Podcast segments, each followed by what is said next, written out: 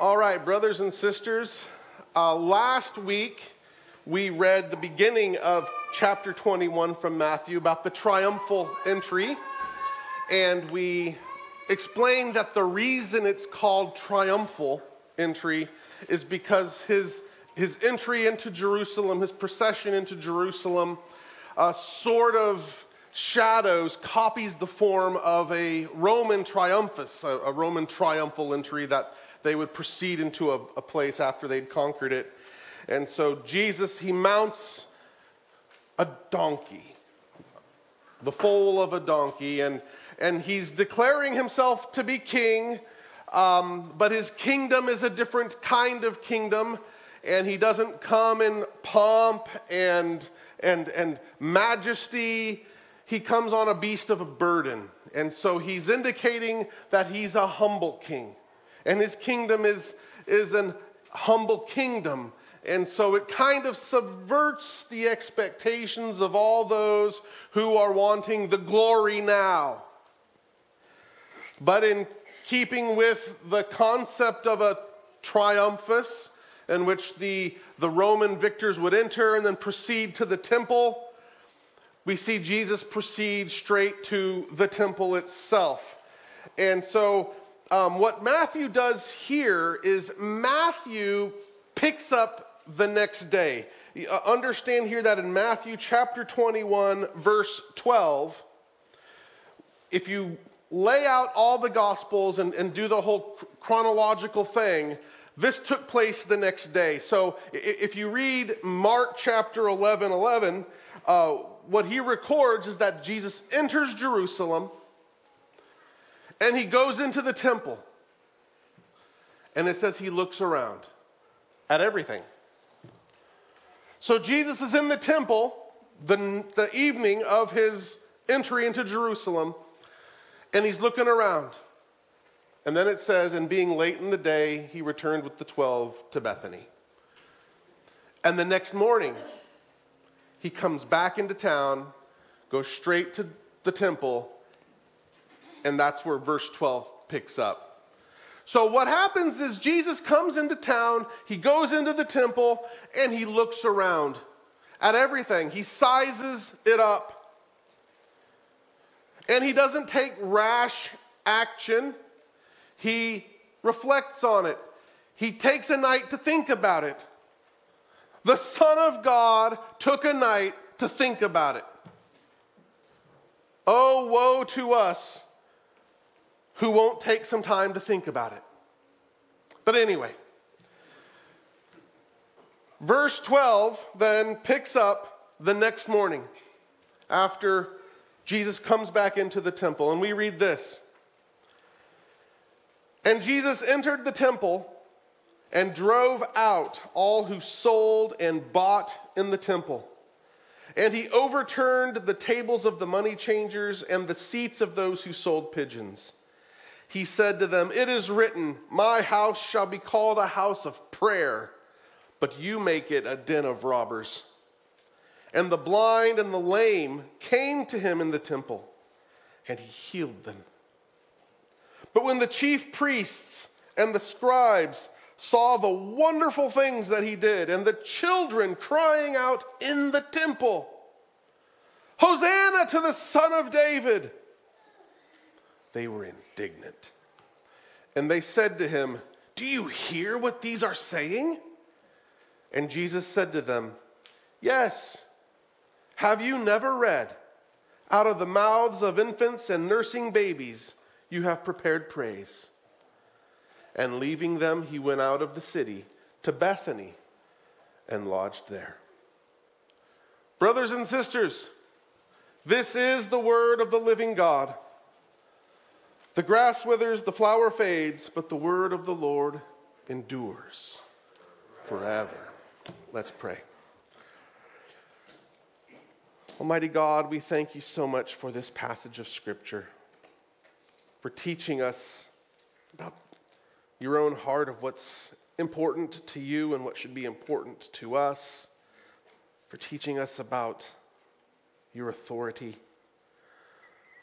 Lord, grant that we would not be found to worship you vainly, grant that we would rejoice at true worship whenever and wherever it's offered. For Christ's sake, we pray it. Amen. All right, so we come now to the cleansing of the temple.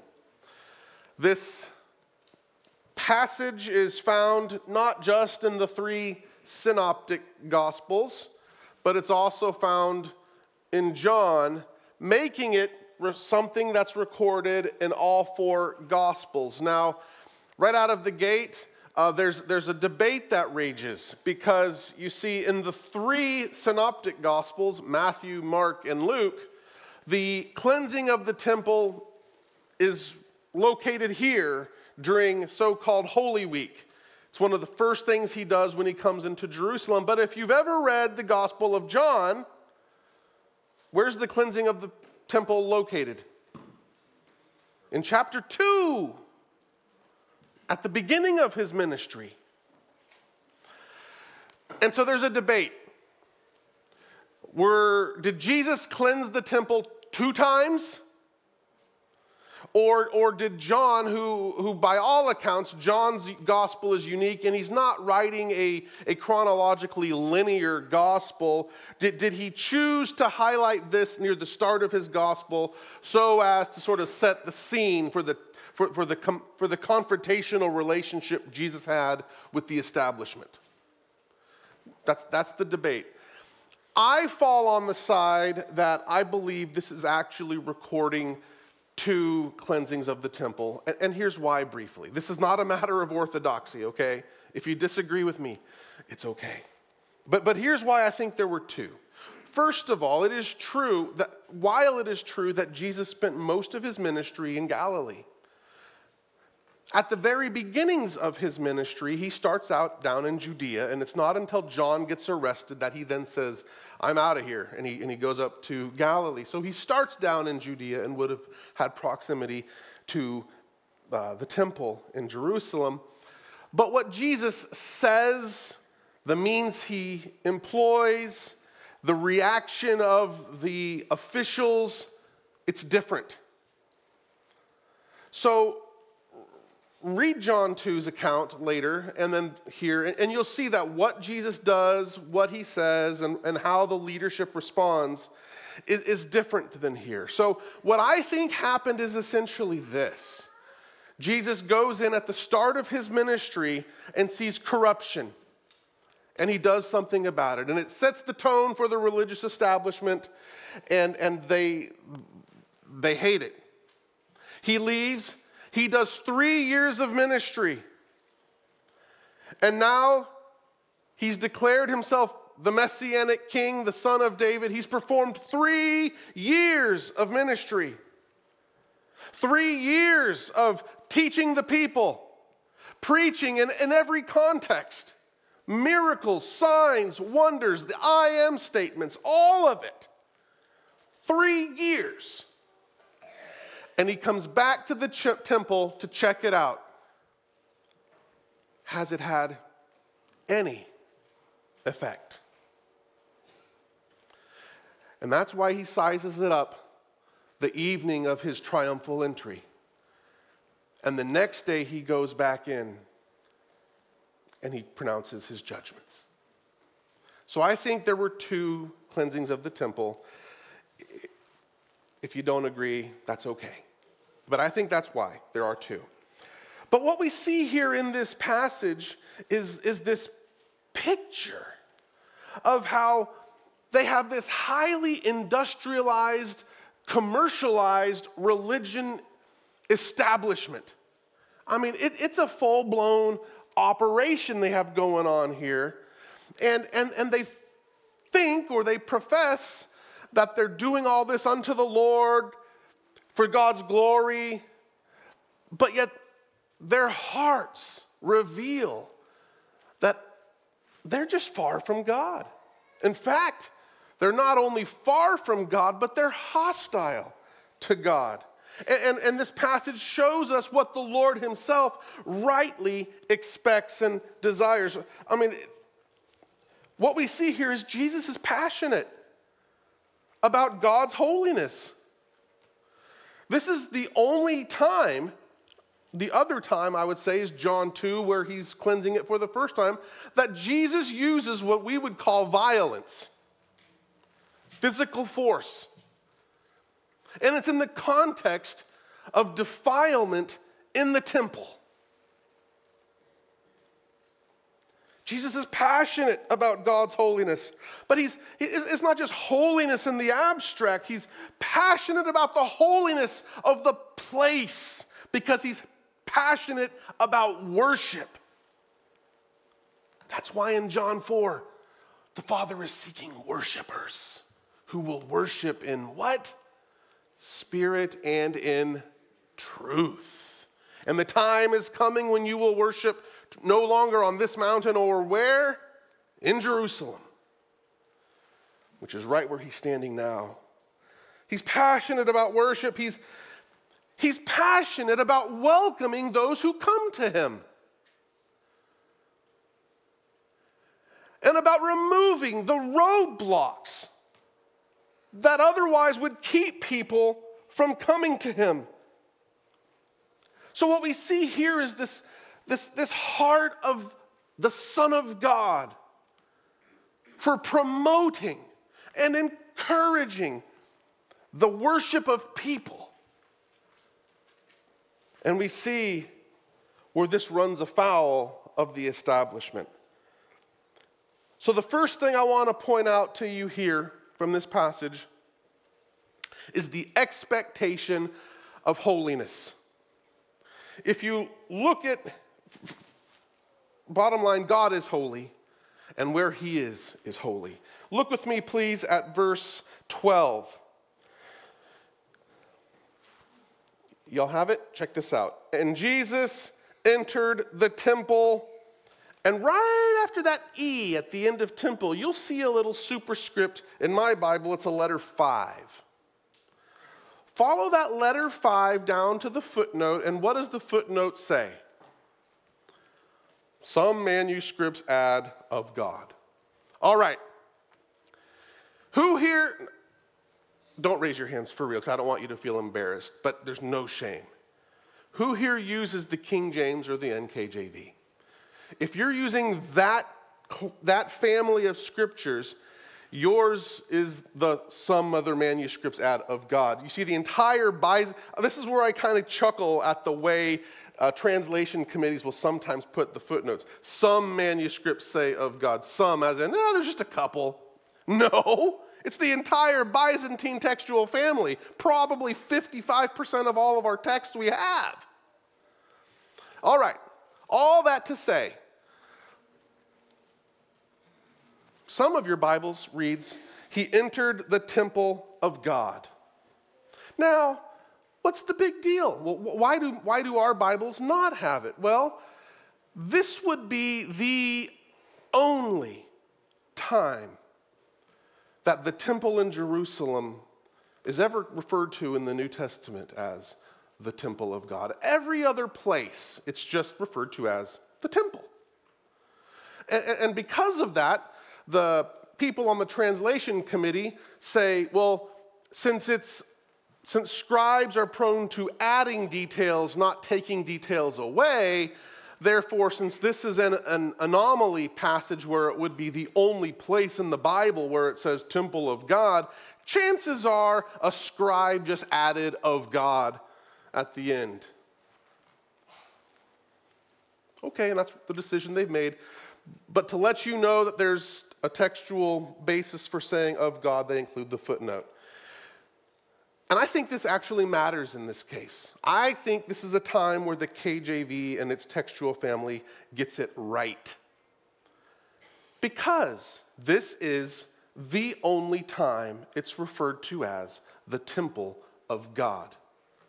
Now, just referring to it as the temple conjures up one set of ideas and assumptions and connotations. But when you say the temple of God. And you're employing the genitive case to say this temple belongs to God. This is, this is God's place. immediately you are you, you, you have a set of ideas about what you should then expect to find in God's place. And then those set of ideas are immediately dashed by what you actually find taking place there. So I believe the correct textual reading is the King James reading of Temple of God. And we learned that the, the temple is holy because of God's presence there. And when, when you think of the connotations and expectations that you should have when you think of a holy place, what comes to mind? And, and I want to encourage you, seriously, take out your pen on your notepad and write down for a few seconds some adjectives, some descriptors. And if you don't know what an adjective is, talk to your the homeschool mom sitting to your left or right, or, or, or public school teacher, uh, or, or private school teacher, your teacher sitting to your left and to your right. About when, when you think of holiness and, and a holy place, what comes to mind? Reverence, awe, joyful, songs, what, what, what comes to mind? And imagine now that you've taken a few seconds to write some adjectives, that you're Jesus, or, or, or, you're with Jesus, I should say. Let's, you're with Jesus, and you step into that scene, and what you have are 3,000 bleating, braying sheep, donkeys, oxen, chickens, pigeons, goats, cows, people milling around trying to herd their animals, all the noises the animals make, all the smells they make, the, the various competing vendors hawking out.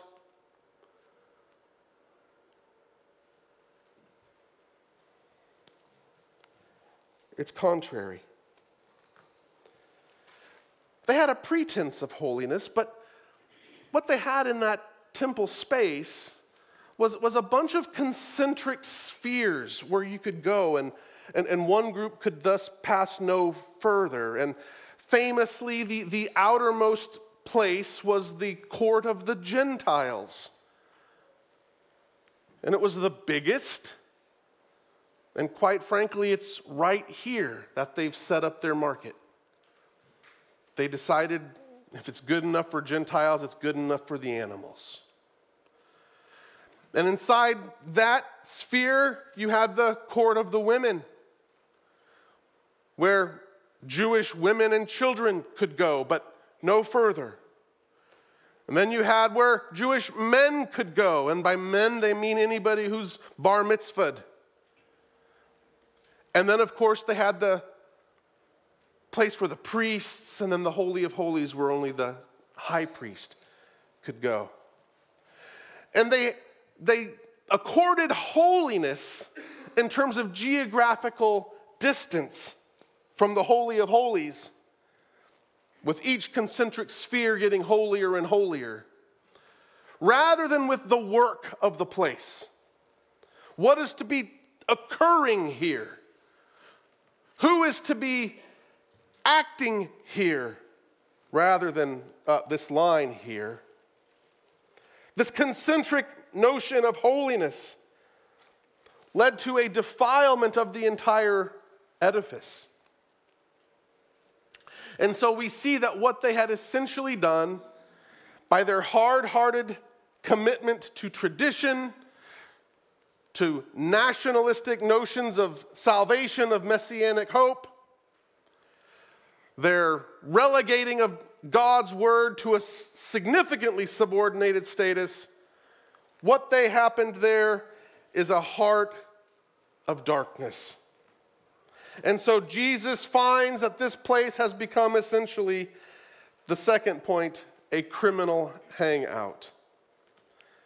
When he shows up, he finds this loud commotion. It's like the stockyards, animal selling and buying and it's taking place right where the Gentiles are supposed to be worshiping. And this practice, we're all sure, probably started as a way to offer convenience. Ostensibly, it started from good motives, I guess. I mean, pilgrims are coming a long, long way. Let's say they're coming from Rome and they got to offer sacrifice. Are they seriously going to herd sheep and goats for 1,500 miles across? No. That's so what they would they were offering a service where they would for a fee give you an animal that's certified clean.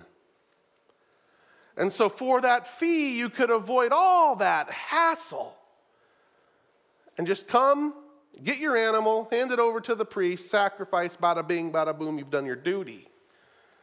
And when they say that it was certified clean, I chuckle because I remember in the army, every soldier's worst ugh, is clearing CIF, where you get your gear. CIF, Central Issue Facility. It's where you go to get all your stuff your, your rucksack, your helmet, your uh, everything. And when you leave a given base, you've got to turn it back in. And it, you can't leave until they've cleared off that you've turned everything back in. And they want it cleaner than you got it. And so, cleaning your TA 50, which is the term for the gear you've been issued, Cleaning your TA 50 is a major chore. But most bases have a TA 50 cleaning service where you, you, don't need, you don't need to use the service, you can do it yourself, but then you're going to be subject to the scrutinizing eye of every single GS3 level employee working at the CIF facility, and any one of them can say, ah, not clean enough, and you got to go back and try again. Or for the low fee of $25, you just hand us your TA 50 and we'll take care of it. Guess what most soldiers do? right? So, this is what I'm thinking when I hear this oh, certified clean. that they mean ceremonially clean. Because think about how all the times the Old Testament prophets excoriate them for offering unclean animals. But these are certified clean. Some people mistakenly think that what's going on here is price gouging or corrupt business practice. That's why the, that's why the, the term robber is here. No, that, that's an unfortunate translation. The word translated robber just means criminal. And really, it is used most of the time in most other Greek literature to refer to insurrectionists. Note that Jesus isn't just throwing out the sellers and the money changers, the buyers. And who's the buyer? The, ostensibly, it's the worshiper. Because they're there just to do a transaction. Worship has become a transactional act. And it's taking place, all this commotion, all this nonsense is taking place right where the Gentiles are to worship. And Jesus then in verse 13 says uh, this It is written, My house shall be called a house of prayer but you make it a den of robbers. What Jesus is doing in verse 13 is combining two passages from the Old Testament prophets. And these verses together show us the heart of God. Oftentimes, you will hear people say the Lord's house is a house of prayer. Indeed, it is. He's quoting from Isaiah 56. And I want to read to you the relevant section. Isaiah 56 is this beautiful promise in verses 1 through 8 of salvation for foreigners. And here's Isaiah. Thus says the Lord, keep justice and do righteousness, for soon my salvation will come and my righteousness be revealed. Blessed is the man who does this, and the Son of Man who holds it fast, who keeps the Sabbath, not profaning it, and keeps his hand from doing any evil. Let not the foreigner who has joined himself to the Lord say, The Lord will surely separate me from his people. And let not the eunuch say, Behold, I am a dry tree. For thus says the Lord, to the eunuchs who keep my Sabbaths, who choose the things that please me and hold fast my covenant. I will give in my house and within my walls a monument and a name better than sons and daughters I will give them an everlasting name that shall not be cut off, and the foreigners who join themselves to the Lord to minister to him, to love the name of the Lord, and to be his servants. Everyone who keeps the Sabbath and does not profane it and holds fast my covenant, these I will bring to my holy mountain and make them joyful in my house of prayer. Their burnt offerings and their sacrifices will be accepted on my altar. And here's the part Jesus quotes For my house shall be called a house of prayer for all peoples. The Lord God, who gathers the outcasts of Israel, declares, I will gather yet others to him besides those already gathered. So, when Jesus says, My house will be called a house of prayer, he's calling to mind this. And it's not accidental that he says that because this is taking place right there where they had allotted the Gentiles to worship on the absolute fringes of the temple grounds. Even though in Isaiah we're told, You'll have a place in my walls. And yet they're pushed to the outside and, and they are regarded and recounted as, as, as no more significant than the sheep and the oxen and the goats and the cows, the thousands of animals, rabbinical sources tell us, that milled about that space. In other words, the people of God had no regard for those who were seeking the Lord. They they had fallen to the mindset that, unfortunately, I would say so many churches have fallen, where, where, where they've become so nationalistic in their thinking that if you're not one of them, if you're not, if you're not from that ethnicity, we're not going to throw you out the door, maybe, but we don't really care that you're there. There's Dutch churches, there's German churches, there's Korean churches, there's American churches, there's there's the, the, the, uh, Brazilian churches, there's, there's Mexican churches, there's, and each and every one is tempted at some degree to say those who are not of us are at best on the periphery. At best. And Jesus wants to be clear that he wants his house to be for all peoples. And thus they should be welcomed. But then there's the second part. He calls it a den of robbers.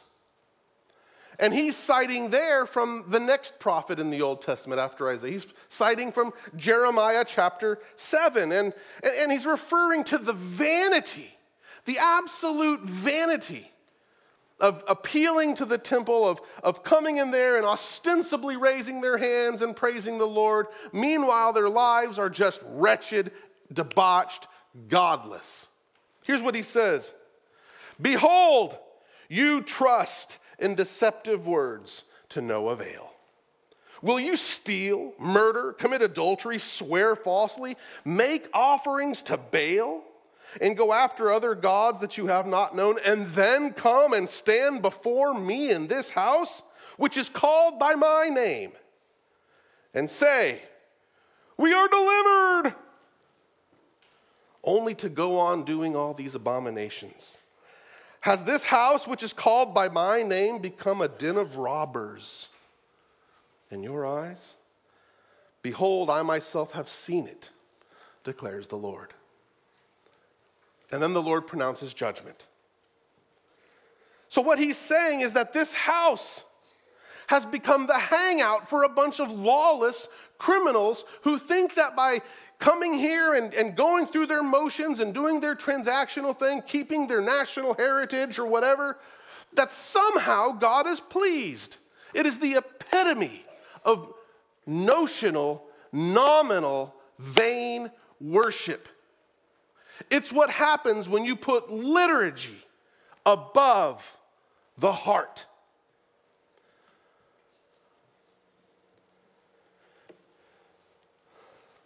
A den of insurrectionists. The people charged with the care and the maintenance and, the, and facilitating the worship of the Lord is compared by our Savior to be a bunch of insurrectionists. Isn't that ironic? And even more ironic, about three decades later, in AD 66, the Jews revolt against Rome and they push them out. Most of the Jewish leaders were not stupid. They knew that Rome would come back.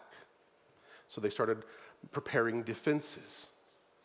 In AD 68, the Zealots, that political party that you read about, Simon the Zealot, that political party that was hard right, and anybody who wasn't as right as them were, were, were liberals, colluders with Rome. They feared that the high priest was in negotiations to make peace with Rome because, you know, the high priest didn't want his whole country to be destroyed. So in AD 68, the zealots stormed the temple, murdered the high priest and most of the priests there in the temple, and made it their hangout, made it their base of operations uh, uh until Rome destroyed them two years later. It was the event that the early church understood as the abomination of desolations that led Christians to flee. And thus, when Rome finally destroyed Jerusalem in 70, there was not a single Christian in town. So, when Jesus metaphorically calls them insurrectionists here, 30 years later, it's literally a den for insurrectionists. But then he cleanses the temple. And here's the funny thing they thought of a cleansed temple in terms of bleached walls, disinfected surfaces, pristine gold, brass, bronze, silver, shiny candelabras, incense holders.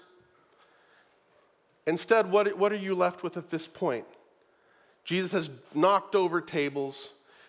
You're left with the dung of countless animals, the hay, the feed. It's a mess. But yet, two groups come to him. This is amazing right here. If you flip back to Matthew, and I just flipped away. Ah, okay, good. And it says in verse 14, and the blind and the lame came to him in the temple. In the temple. And remember, we talked about this last week.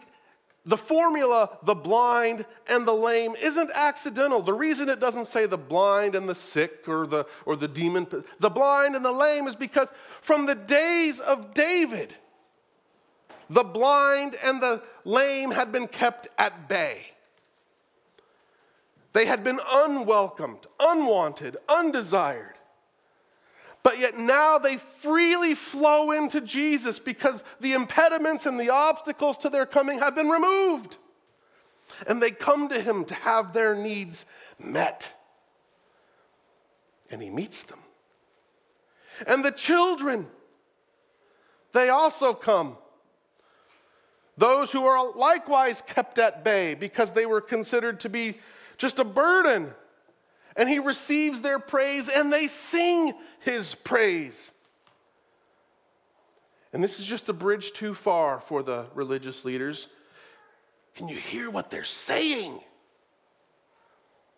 And Jesus replies, Yes.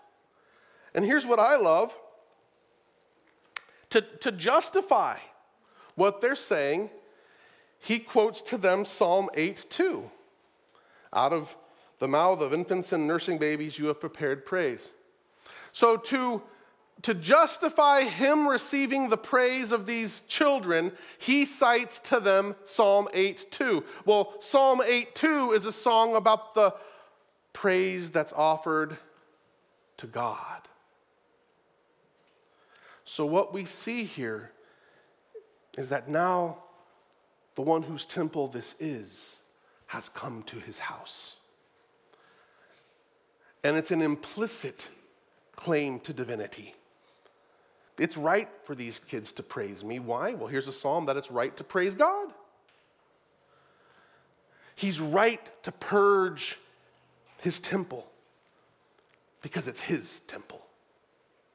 He's right to cast judgment on this estab all the stewards that he'd left in charge because they had failed. Now, in the next couple chapters, he's going to tell us what's going to happen in the near term from, from him to the temple. But here's the important thing the temple that stood in Jerusalem back then served a unique role in salvation history. But that was part of the old covenant, and the old covenant was rendered obsolete and it was fading away, and the temple is no more because the covenant with which it was so intricately connected is, is no more, and instead we are in the new covenant. And the Apostle Paul tells us in 1 Corinthians 3 16 and 17, Do you not know that you are God's temple? And that God's Spirit dwells in you. If anyone destroys God's temple, God will destroy him, for God's temple is holy, and you are that temple. And Peter echoes this in 1 Peter 2 5 that we're living stones being built into a great spiritual house. Okay.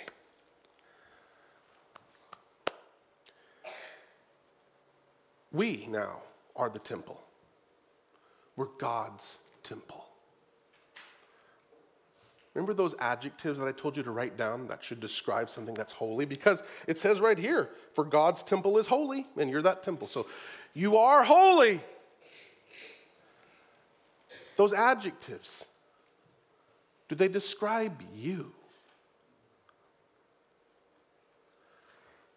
Praise the Lord. We have the grace of sanctification that is conforming us progressively into the image of Christ. None of us are perfect. But, but do you understand that we have been declared and made the temple of God for a purpose?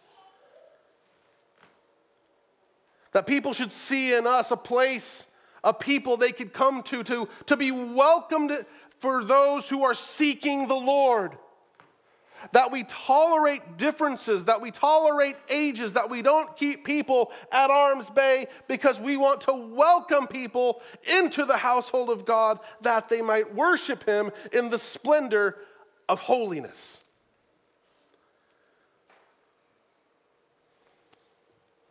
A new temple, that's us. What does the Lord find when He comes and examines? Does He find a vain, nominal show going on in your life, in my life? Or does he find a heart that beats and flows and burns with what drives him? Let's pray. Almighty God, we thank you for this passage. Thank you for pronouncing judgment against vain, nominal, empty worship. Grant that we would have hearts that are passionate for holiness, passionate for people coming to you, passionate for your name to be called upon by everyone, whether they're the haves or the have nots. Grant that we would be faithful and not like the leaders of the religious establishment, then be nothing more than rebels and insurrectionists occupying a place. Help us to be faithful. Thank you for sending your spirit. It's in your name we pray, O oh Lord. Amen.